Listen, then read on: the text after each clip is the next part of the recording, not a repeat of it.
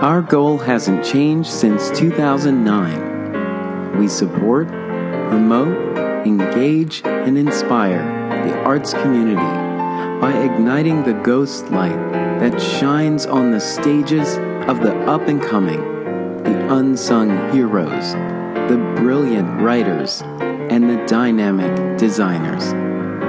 Stay tuned. Rep Radio is on the air.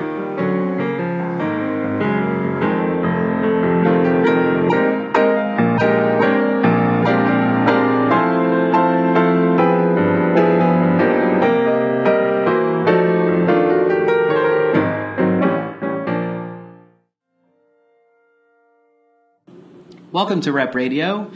I'm your host, Darnell Bradford, and today I am in a familiar place. I'm in the Langworthy Lounge at Walnut Street Theatre, and I'm here with two wonderful ladies who are carrying, leading, storming through as super troopers through the production of Mamma Mia here at Walnut Street Theatre, which is has been extended. It's now running through July 22nd. And I will have them introduce themselves. Hi, my name is Laura Giknis, and I play Sophie Sheridan in Mamma Mia. My name is Anne Brummel, and I play Donna Sheridan in Mamma Mia. So, welcome to Rep Radio. Thanks. I was sitting in the theater, and I've seen the movie, and I don't know if I've necessarily seen Mamma Mia live on stage, but someone has produced Mamma Mia for years in Philadelphia. I think it was on the waterfront. There was a group that always produced it, and there was always someone I would talk to that says, "Yeah, and I'm doing Mamma Mia everywhere." Like, but where? You know, and I think almost anywhere you go, someone is producing Mamma Mia, and it's just this feel-good musical. Yeah. It's about fun, and it's sexy. It's like this little bit of. There's this fun confusion that's going on around, but ultimately it's about it's supported by the music of ABBA, and whether you are a hardcore ABBA fan, you cannot resist some of these songs, and you definitely know them, whether you want to admit it or not. You might have it on your playlist, or it might just stumble in there, But for the past 20 years or so, Mamma Mia has been, on a stage somewhere. So I'm kind of glad that it's here, because I just think it's just a fun way to end the season and sort of welcome in the summer, because it's like a peachy theme and everything is good like that. So since this is your first time on Rep Radio, why don't you tell us a little bit about yourselves, and we'll start with Laura. Well, let's see. I've worked at the Walnut quite a bit now. I've been so blessed to be able to be given these opportunities. I guess my first real main stage production was Sandy in Grease here back in, I think that was 2014. Yeah. I got to work in the studio with Bad Jews, which was such a great experience. That show needs to be put on more. Both shows were extended, right? I think Bad Jews went on forever. Yeah, yeah. Like, it sold really well, surprisingly, too. Such a great show. And then High Society in the main stage too, Sister Act a couple of years ago. And then I took last year to go work for Disney on a cruise line, because they were they put Frozen on the cruise, like the actual performance, before it went to Broadway.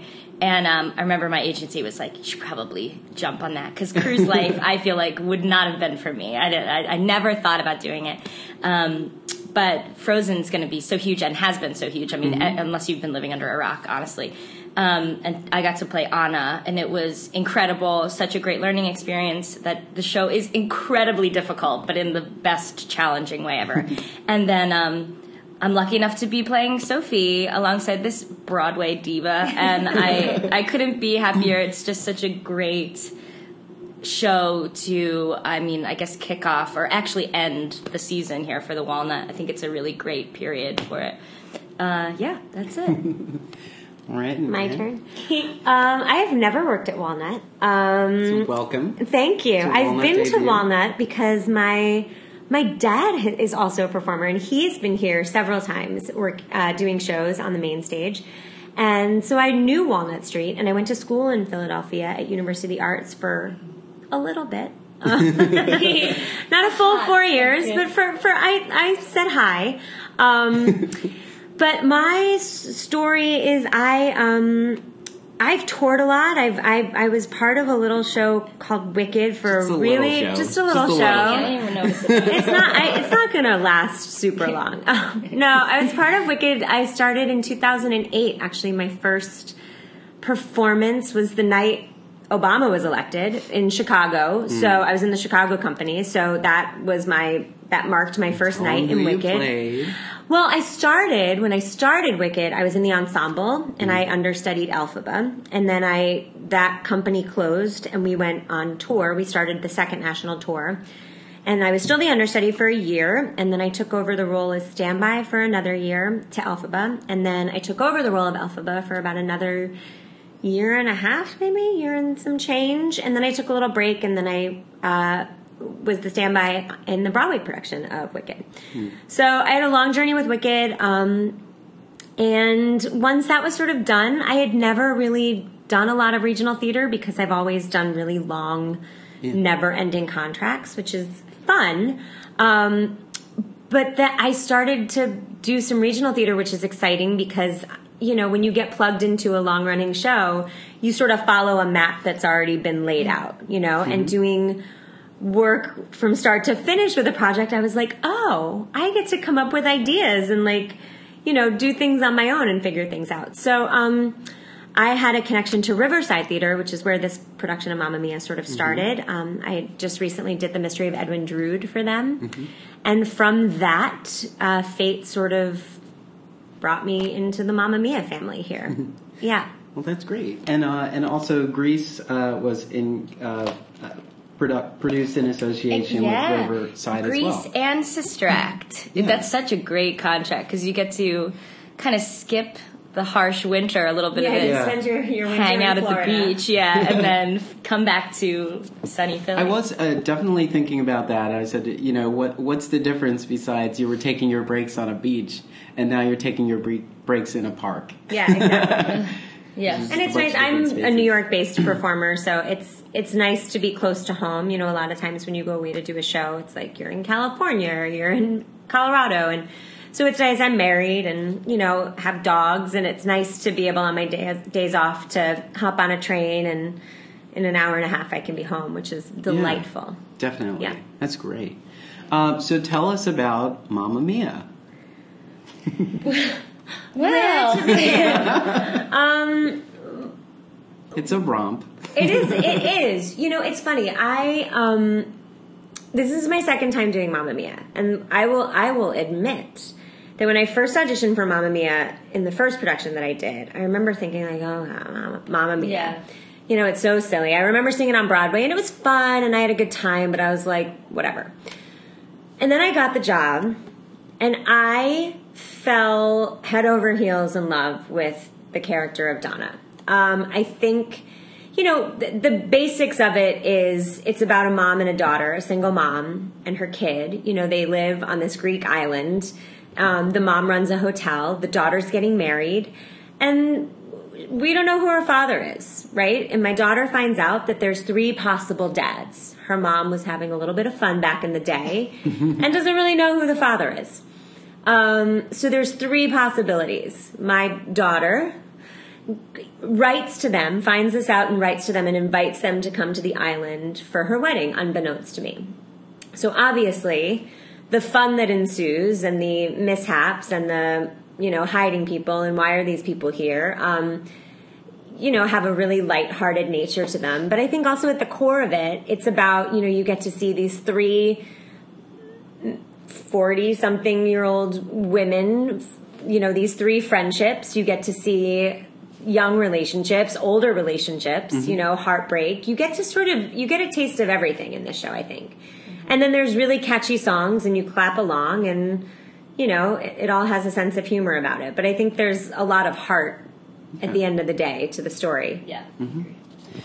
So tell us a little bit about Sophie. All right. Well, let's see. I feel like I really enjoy the character of Sophie because I feel like she's fairly spunky and independent. She clearly gets it from her mother. And, you know, she wanted something done. She wants her father at her wedding. So she's like, I'm going to find out on my own who my father is. So she snoops in her mom's diary, which is already a little pushing it, finds these men, finds their addresses, like very independent, going and doing it, figuring it out. All before, like, Google. YouTube. Yeah, like YouTube. That's how old I am. I'm like, all before YouTube. All before, like, Google. Dial-up. Yeah. There was no computers. So. Mm-hmm. There was no dial-up modem. So it was good on you. So. Yeah. I did some serious. I went to the card catalog. I went and searched. And found their addresses, invited them, kind of. I mean, it's all out of love, honestly. Mm-hmm. But I love Sophie. I think she's super caring. You see a side of her. I feel like right in the beginning you see the relationship with her mother and how they act, and you can tell it's just been them, like their whole lives. It's so important. And they're obviously number one in each other's lives, and all these people are kind of secondary. Very important, but like the core of the family structure. Like the family is what's really important in the show, in my opinion. And Sophie knows how important that is, and I feel like you get to see a really sensitive side, you get to see a really fun and silly side she has with her girlfriends that come to visit. You see her putting on her wedding dress with her mom. I love the arc she has in finding herself. She even says that in the show. So it's definitely not a one-note character. It's really challenging as well. The singing is super fun. So Sophie's a blast. Yeah. Very lucky. I think it's interesting when there is an absent father, but there's an interest to know him. Because I think in real life, there's also this other side where there's just absolute hatred for an absent father. Mm-hmm. And there is no interest in trying to fix or repair or give a shot at redemption there. But she is here, and she's clearly independent. She's been brought up to be independent, but she's ready to move on with her life. But she feels like she needs to have her father be a part of it in some way. Yeah, and usually you're thinking like, I'm done. My father wasn't here, so I don't need to really have him. It's funny. I actually haven't thought of it in that way. But I feel like knowing the characters the way that we do now, I don't know that Donna would ever... I don't think it would ever have been a situation of like, oh, well, your father left. Yeah. I think these two women... I think Donna has raised Sophie pretty... Yeah. Open and honestly, and I don't think she was up front and said, I slept with three men and I have no clue who it is. Yeah. Sorry, kid. But I think Donna would have raised her in the sense that, like, I don't know who it is, you know, and eventually Sophie could surmise that, like, you know, mm-hmm. there may have been more than one, but I think she's always just sort of raised her like it's us and we're cool the way we are. Yeah. You know, and I don't think it was ever... I think the needing to know was probably something more within Sophie, and but their family connection, I think, was so strong. But I don't think it ever came from a place of like, well, he took off. I don't think there would have been any negativity around the father aspect. I think it was just, I mean, we obviously pick up long after those conversations had happened, you know? Yeah. But I think it would have just been something that was, because he's not here, kid. Because like, of all the, when they come, there's never like, ugh. You're this one and everything. It's like a fun, you know, we do like thank you for the music and everyone's like fun, like hanging around and smiling, and like it's never like there's never a dark cloud over what you did to my mother. And when you find the diary, except for Sam, who is sort of the lost love, it was all like, oh my gosh, this night was so fun. Oh my gosh, this night was so fun. And then the Sam thing was, he's the one, but he kind of broke my heart, you know? So, again, even the way that Sophie gets introduced to these men, it's exciting, it's fun. It could be any one of these men. She had a great time with all of them, you know? So. That's when the girls are like, bastard, typical men. It's like, hang on, she's got more. It's not like, it's not even about them. Yeah. It's about you. Yeah. So I want to get to the dynamos. Oh, yes. But before that, some of the things I really, it makes me think about this piece in terms of 2018 standards, is that there's this thought of lost love there, but There's also this revelation of it was a tough situation at the pointings. Like, he was already committed. However, you know, this happened, and he had to let it happen and sort of carried it with him throughout his life. And there's even a conversation that he tried to make this work. Mm-hmm. But it's like, you know, I did all, well, for besides having a quick fling. Well, he came back. He did come back. Work, yeah. With his, who he was committed to, and he had a family and moved on, but he always still had this, carried this flame, mm-hmm. you know, and the fact that it, over those many years, it's still there and it's still very strong was, you know, it says something. Well, I think that happens a lot. I actually, in my personal world, know a situation similar to that, mm-hmm. of, you know, two people who had feelings hundreds of years ago for each other and went separate ways, and life happens, you know, things pull people apart, but you always sort of in the back of your mind, it's that what if, you know, and Sam does come back for her. He does come back. He breaks off his engagement and mm-hmm. comes back. I don't know this because I've already taken off with one of the other guys that we have in our story. Mm-hmm. So he thinks, well, obviously she's not worried about me. So he goes back home and honors his commitment and, you know, does what he feels he, quote unquote, should do. And I think that happens a lot in life. I think people stay in relationships because they should. They think they should because it's easier, it's comfortable, the option of not seems very, it seems like a really tall mountain to climb. There's kids involved. And I think sometimes, you know, you see people who get divorced after like 40 years of marriage, and you're like, now? You know, I think it's at some point in life, I think it's, you kind of go, ugh, I gotta live my life, you know?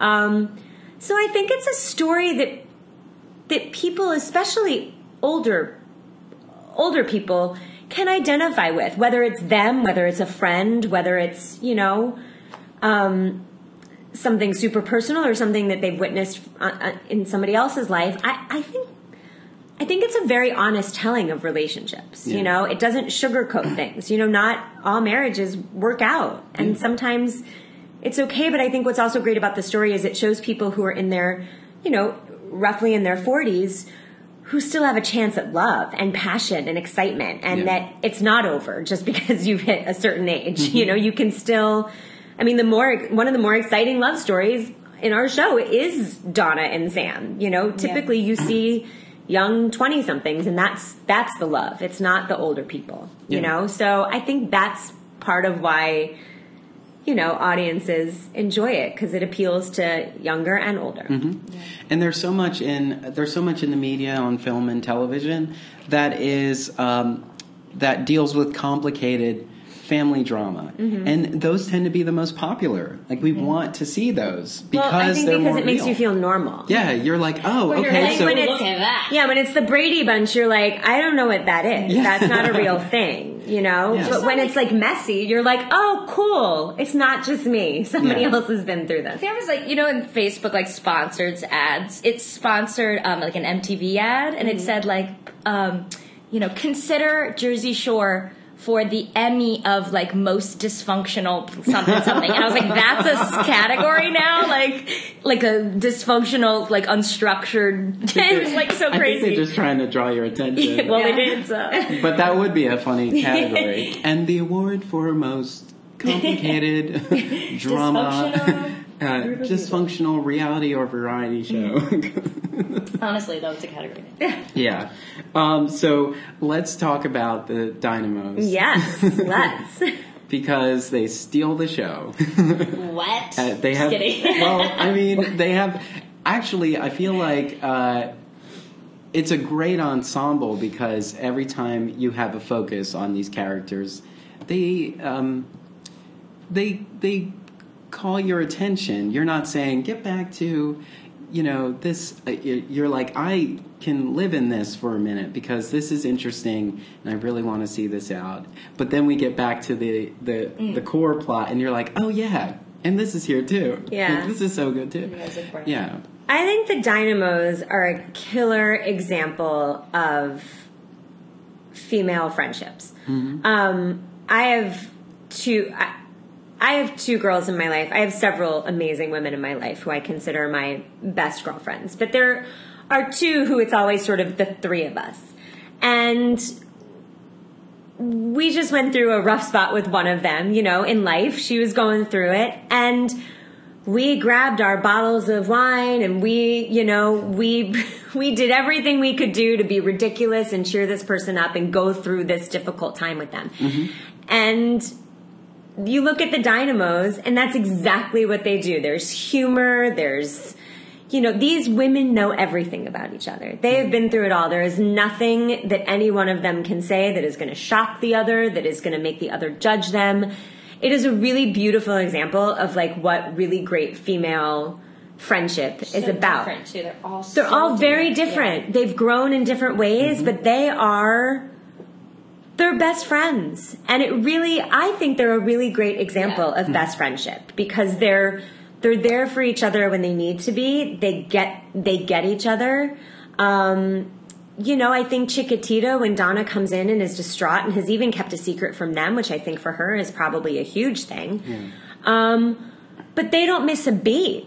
Yeah. You know, they go at it with humor instead of like, oh my God, how could you not tell us that you did this? It's, oh, you dark horse, you, good for you. Okay, so there's three possibilities. Fine, let's move on. It's all going to be fine. Yeah. And I really think that's a good depiction of female friendship. And I think, again, I go back to this thing of like, you know, it's not young 20-year-olds. I think Mamma Mia shows a side of older women that you don't get to see very often on stage. I think you see it more in television and film. But on stage, it's not always highlighting the later portion in life all the time. Mm-hmm. You know? I mean, it's a smaller category of musicals. And I think it just shows like a joyous, silly side, and again reminds you that like life is fun and silly and hard, and you get through with the people who, you know, who love you and you surround themselves with, I think. Yeah. Yeah. And let's talk a little bit about the men. The men. Subgroup. So the thing I notice here is that the men appear to be on display, and that's usually sort of the it's they sort definitely of the opposite, where the women are usually on display. Clothing optional, kind of, you know, oh boy, yeah. And it's fun too, because I feel like even as their characters, they're aware. But also as actors, they're aware as well. And it just makes it so much fun to see how all that's going on and how the audience just kind of responds to it. Mm. And there's so many of them, but they really still end up... Yes. Skylar Conway plays Sky. It's like it's meant for him. Yeah. And he's my fiancé. And... not only, because I know he gets comments a lot about his physique, but not only is he an amazing, you know, body image, his voice is incredible, super sincere acting, and just a great partner to work against, which isn't always the case. But that aside, one of the reviews, I think it was like the...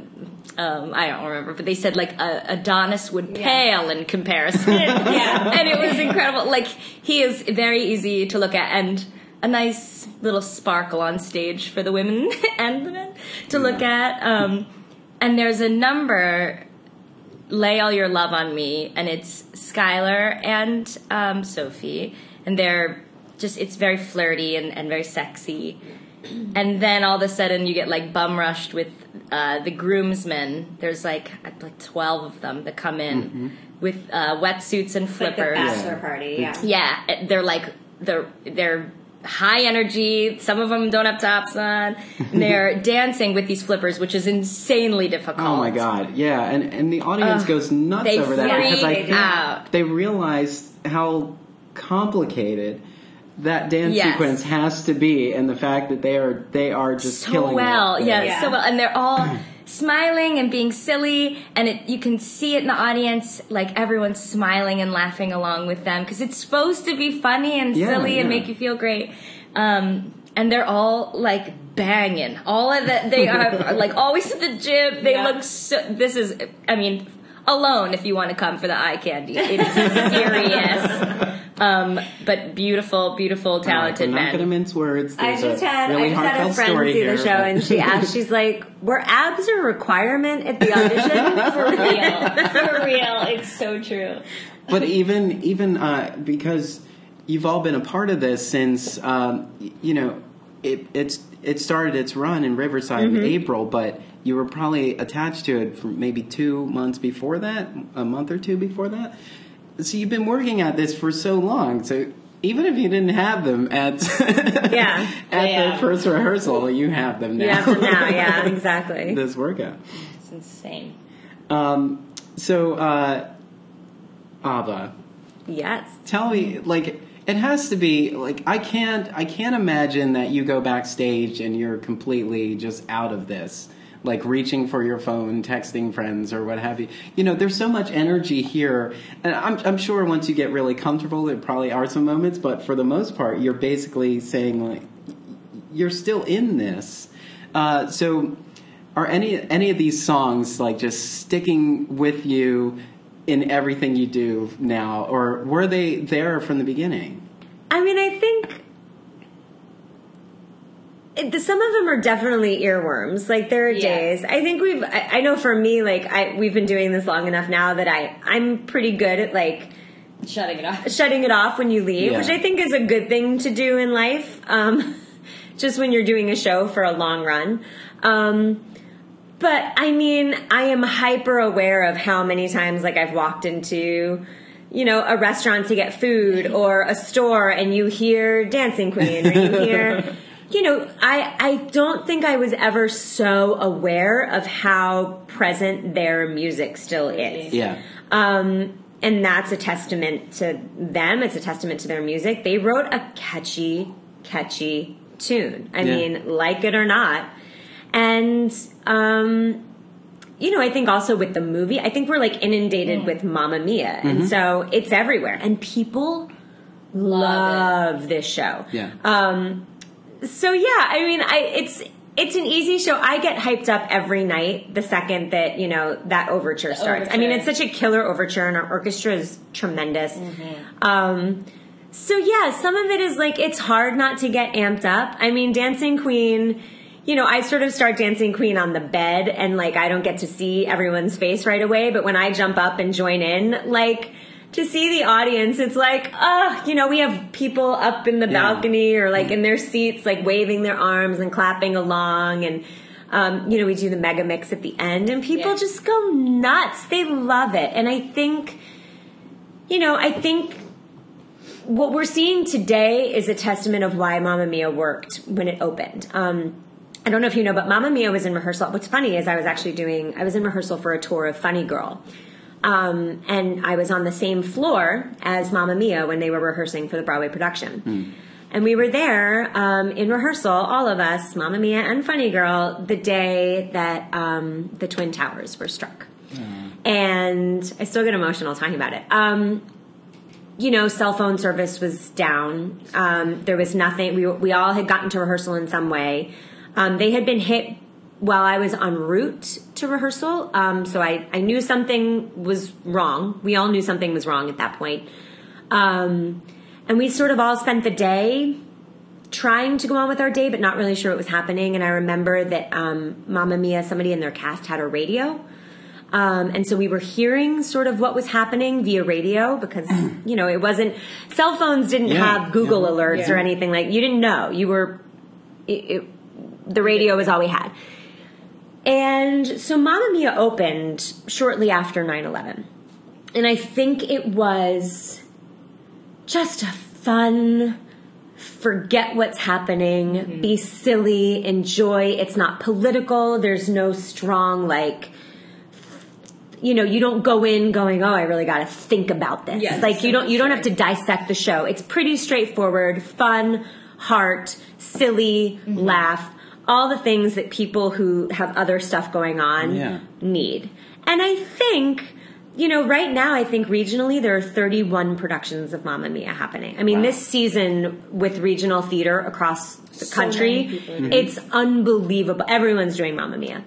And I think it's interesting, the timing. I mean, there's a lot of stuff going on in our country right now that I think bums people out and makes it hard. And I think it's a show that's like, oh, cool. I can forget it all for 2.5 hours and just enjoy. Mm-hmm. There's not multiple sides of Mamma Mia. Like you can't you're not debating. Yeah, much. It's so you know, I think the music is a big part of it. I think the energy is a big part mm-hmm. of it. I think joy is a big part of why it has stood the test of time. Because it's not, it's just asking you to come and have fun mm-hmm. And nothing more. Yeah. Yes.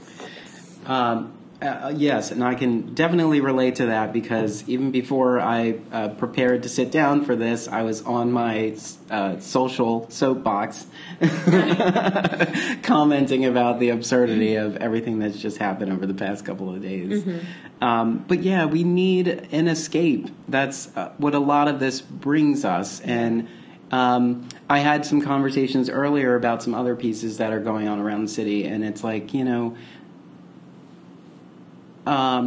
these are escape moments. Mm-hmm. Like, we're supposed to give ourselves mm-hmm. to this experience. We're supposed to leave outside, which is why the doors close, is probably partly why you get very bad cell phone reception in here, except for those key phones that always ring. What did we say? We were actually really clever about telling you to turn off the cell phones, like we're being fun with it, but still, there's calls that get through. But you're in this moment where you can just kind of forget about it. And for me, when I walk away from theater, I'm always thinking, like, how many blocks can I get away from this theater before I start factoring in the rest of the world, mm-hmm. you know? Mm-hmm. And to say, that was a great night of theater. And I looked for that in everything, even the stuff that's tough. I'm still in the piece. Mm-hmm. Like, I'm in the piece in the lobby. If I'm there with a friend, we're having conversation and we're continuing our walk to wherever we're going next, and we're still a part of it. I love that. And it sticks with us. So, you know, for this, it's like, yes. And I feel like because of our location, it's very fitting. It's like we're getting ready to sort of pat our backs for a good year. We're about to wrap up our seasons. Mm-hmm. And in this area, we're about to head to the beach, you know, and just kind of do that. And I think that a piece like this really kind of gets us ready for this release, this escape, this fun that we're about mm-hmm. to have in the summer. Actually, you did touch on some audience responses, which is really great. And do you have favorite moments in the production? And costumes. Are there costumes you love? I really like my costumes. I am a lucky duck in this show. I get to be like in the most comfortable linen pants and shirt and flat shoes for like most of Act 1. Yeah, it's super cool. And then I'm pretty much in like some version of pajamas and bare feet for Act 2. So my costumes are great because I'm really comfortable all of the time. Yeah. I'm not going to lie. I love wearing that sparkly Megan costume. I mean, it's just, they're so silly and they're so fun, and they elicit such a response, you know? Yeah. I mean, when are you going to wear a full, like, sequin feather jumpsuit? Yeah. Ever. Yeah. So, my costumes are great. I just like being comfortable on stage. Mm-hmm. So often in shows, you're like, you know, I mean, I've got some undergarments to make me look a little slimmer on stage under my pajamas. But, you know, I'm like barefoot and cozy the whole show, which is delightful. But favorite moments, I really love our scene. I love the slipping through my fingers. It's really beautiful. Actually, I don't know if you know this. Maybe you do. I got married in October. It'll be 2 years this October. And my mom walked me down the aisle, not because I didn't have father figures. I have two fabulous fathers. I have my dad and my stepdad. But this was actually, it's my second marriage. And my mom has always been just like, she is my best friend. She's my ride or die. She's, our dynamic is actually very similar to Donna and Sophie. We talk about everything. You know, I don't hide things. I can go to her with literally anything. And we're true friends. And I called my dads before my wedding, and I said, you know, you guys did this once before. You also have, like, terrible knees. You're all in pain. Let me do you a favor. I said, can I ask Mom? And so my mom walked me down the aisle. Aww. So that scene for us is a really beautiful moment to me. And it's also amazing. I mean, the amount of women whose eyes I catch in the audience that are there with their daughters. Yeah. I mean, just, like, wiping away these tears. Ripping hands just a little tighter. Yeah, exactly. So that's a favorite of mine. I mean, I love the bedroom scene with Tanya and Rosie, with my two girls. I think it's just, it's fun, it's silly, it's, you know, yeah. That's another moment I really enjoy. So that's mine. Your turn. Right. I enjoy our scene as well. Slipping Through My Fingers is great. I love the wedding as well, and all the mayhem that ensues. I really like the mega mix as well at the end. Stay. If you haven't seen the show yet, stay after we bow. We have a little special treat. And I love working with all of the dads, too. They're all so different. They all have such different energies. I really enjoy the end of Act 1. There's songs, Gimme, Gimme, and Voulez-Vous, and intertwined with the song are little vignette scenes where the dads are realizing why they're here, and they, like, kind of say what they have to say and then, like, run away, or they get taken away, and then there's the emotional reaction that the audience gets to see that Sophie has, and it's hopefully funny, and I like how kind of slapstick it is of information quick, and then they, like, leave, and then you're left with it. I think that's just, the pace of it is so funny and fun, and the music is, like, really quite catchy. I love listening to the entr'acte. In the beginning of Act 2, it's in the bedroom, Sophie's bedroom, and she has a nightmare, but before the lights come up, I get to be in a cozy bed. And so I'm listening to the entr'acte as, you know, we're in a blackout, and man, that's a great entr'acte. Yeah, listening to right underneath us, the orchestra, it's so good. And it starts off Act 2 with such a bang. And it, like, just when you're tired from the, you know, intermission, we have 20 minutes, and you have to get hyped again. And then hearing that music, you're like, yeah, I can do it. So, yeah, Under Attack is the nightmare scene, too. And all the dancers are around this bed with fog, and they're dressed up kind of like they're in a Trojan War almost, and they have swords and what are those called? Shields. So there you go. And they have this amazing choreography that's all going around us, and the lights are intense. And that's a really fun one to do, too. I think I also like Mamma Mia. Like, when Donna first sees people are the, like, three dads for the first time, and her different reactions to each of them. So it's like panic. It's a great show. So everything. Yeah. So I always end my conversations by asking, before I used to say, what do you hope an audience takes from this experience? But then I started saying, what presents a sense of urgency for you as an artist? But in general, what do you love about your career? Do you want to go first? Do you want me to go first? Oh, it's whatever. You can go. You look ready to go. I think what's so amazing about this is that actually Skylar put it well, and I'll explain how I interpreted it. But Skylar said to me once, who plays Sky, he said, you never know who needs this show. You never know who in the audience needs this experience. And I think, you know, sometimes as a performer and artist, you know, you do something like Mamma Mia, and you think, oh, it's just fun. But you never know how something is going to impact somebody. And while I was here, and this goes back to Wicked, on Instagram, I must have liked a photo that somebody had, that came up on a thing. And this person sent me an Instagram message, and I read it. And this is from, I mean, years ago. And he said, I can't believe you liked my photo. I have a picture of you on my desk at work. And I was like, oh. And he told me the whole story about how he had seen me do Wicked in Nashville, and he was in the closet, and he was terrified of, you know, coming out and acknowledging who he was at the time. And he felt that if Anne Brummel could parade around stage in green makeup and be okay with it, well, then he could come out of the closet. And he said, you literally gave me the strength to do it. Wow. How could I, you know, and me, I was like, what? Like, that's crazy. I didn't, you did that. I mean, but you never know who is impacted by what you do and the story you tell. Yeah. We had a young girl who reached out to us a few weeks ago who was coming with her mother. She was surprising her mother. And she and her mother have a very special connection to this show. And it was their first time getting to see a live stage performance of it. And she's a single mom, and this young girl does not know who her father is. And so they have a very strong connection. And again, like, you just don't know who goes home and just this experience stays with them and helps give them strength or give them hope or make them see that things are okay.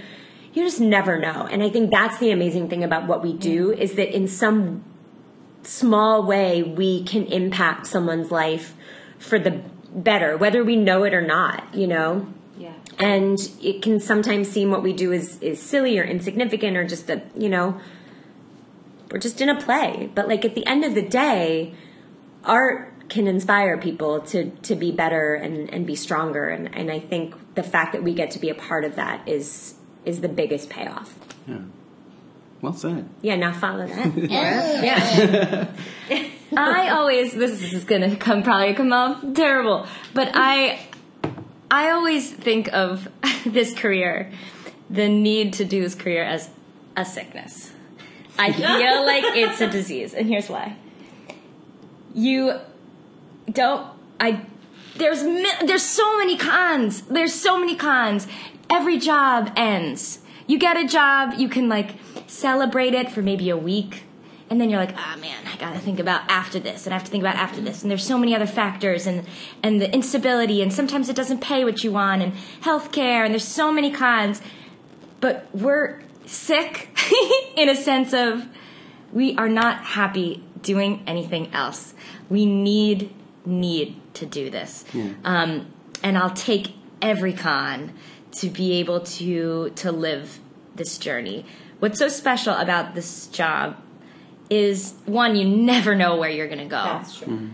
And emotionally and, you know, physically where you'll be.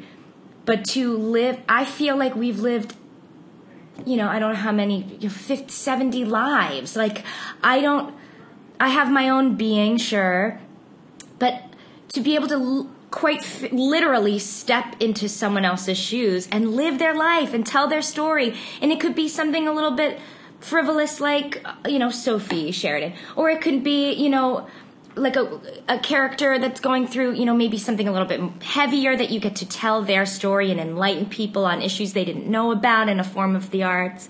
So being able to, like, what's your name again? Anne said, like, to be able to enlighten and to teach through the arts and inspire through the arts and maybe learn a lesson through inadvertently while seeing something fun.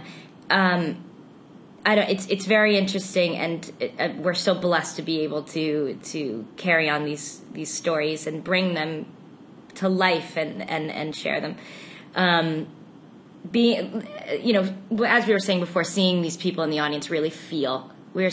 I've said before, like, this. That's the reason I do it, is to have people feel an emotion they didn't think they would, and I don't know, just having people feel again. I feel like we're so just mannequins. Everybody's so sick of it. They're so sick of everyone and everything, and to be able to be vulnerable, to just allow yourself to watch and feel and no one else is in your head, and no one else is watching you. You're watching something, and you can feel whatever you want in the audience. You know what I mean? So there are so many other things that are easy to do, or maybe not easy, but stable, and relationships dwindle because this business, you travel, and you know, if the scheduling, you don't see each other, you got to figure out, you don't eat dinner together. It's difficult, but I'll take it all. And I'm going to speak for you too and say that you will too, because watching her work is incredible,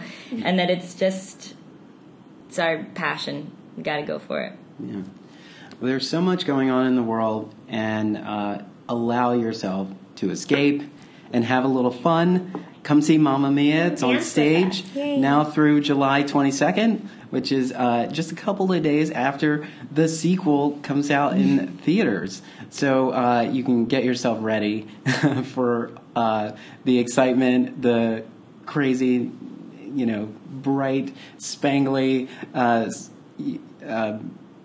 just fun atmosphere that is generated here by this wonderfully talented ensemble here at Walnut Street Theatre on the main stage. You can get tickets by visiting Walnut Street Theatre, and that's theaterre.org. And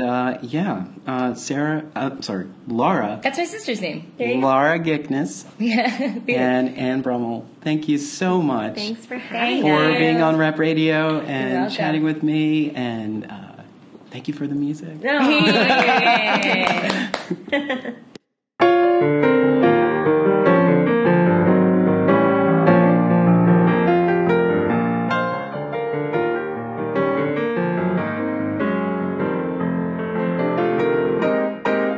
Rep Radio continues to be inspired by our community and listeners like you. You can support our work through our fiscal sponsor, Fractured Atlas, and through our Patreon page. Visit repradio.org/donate for more. Stay tuned. You know the rest.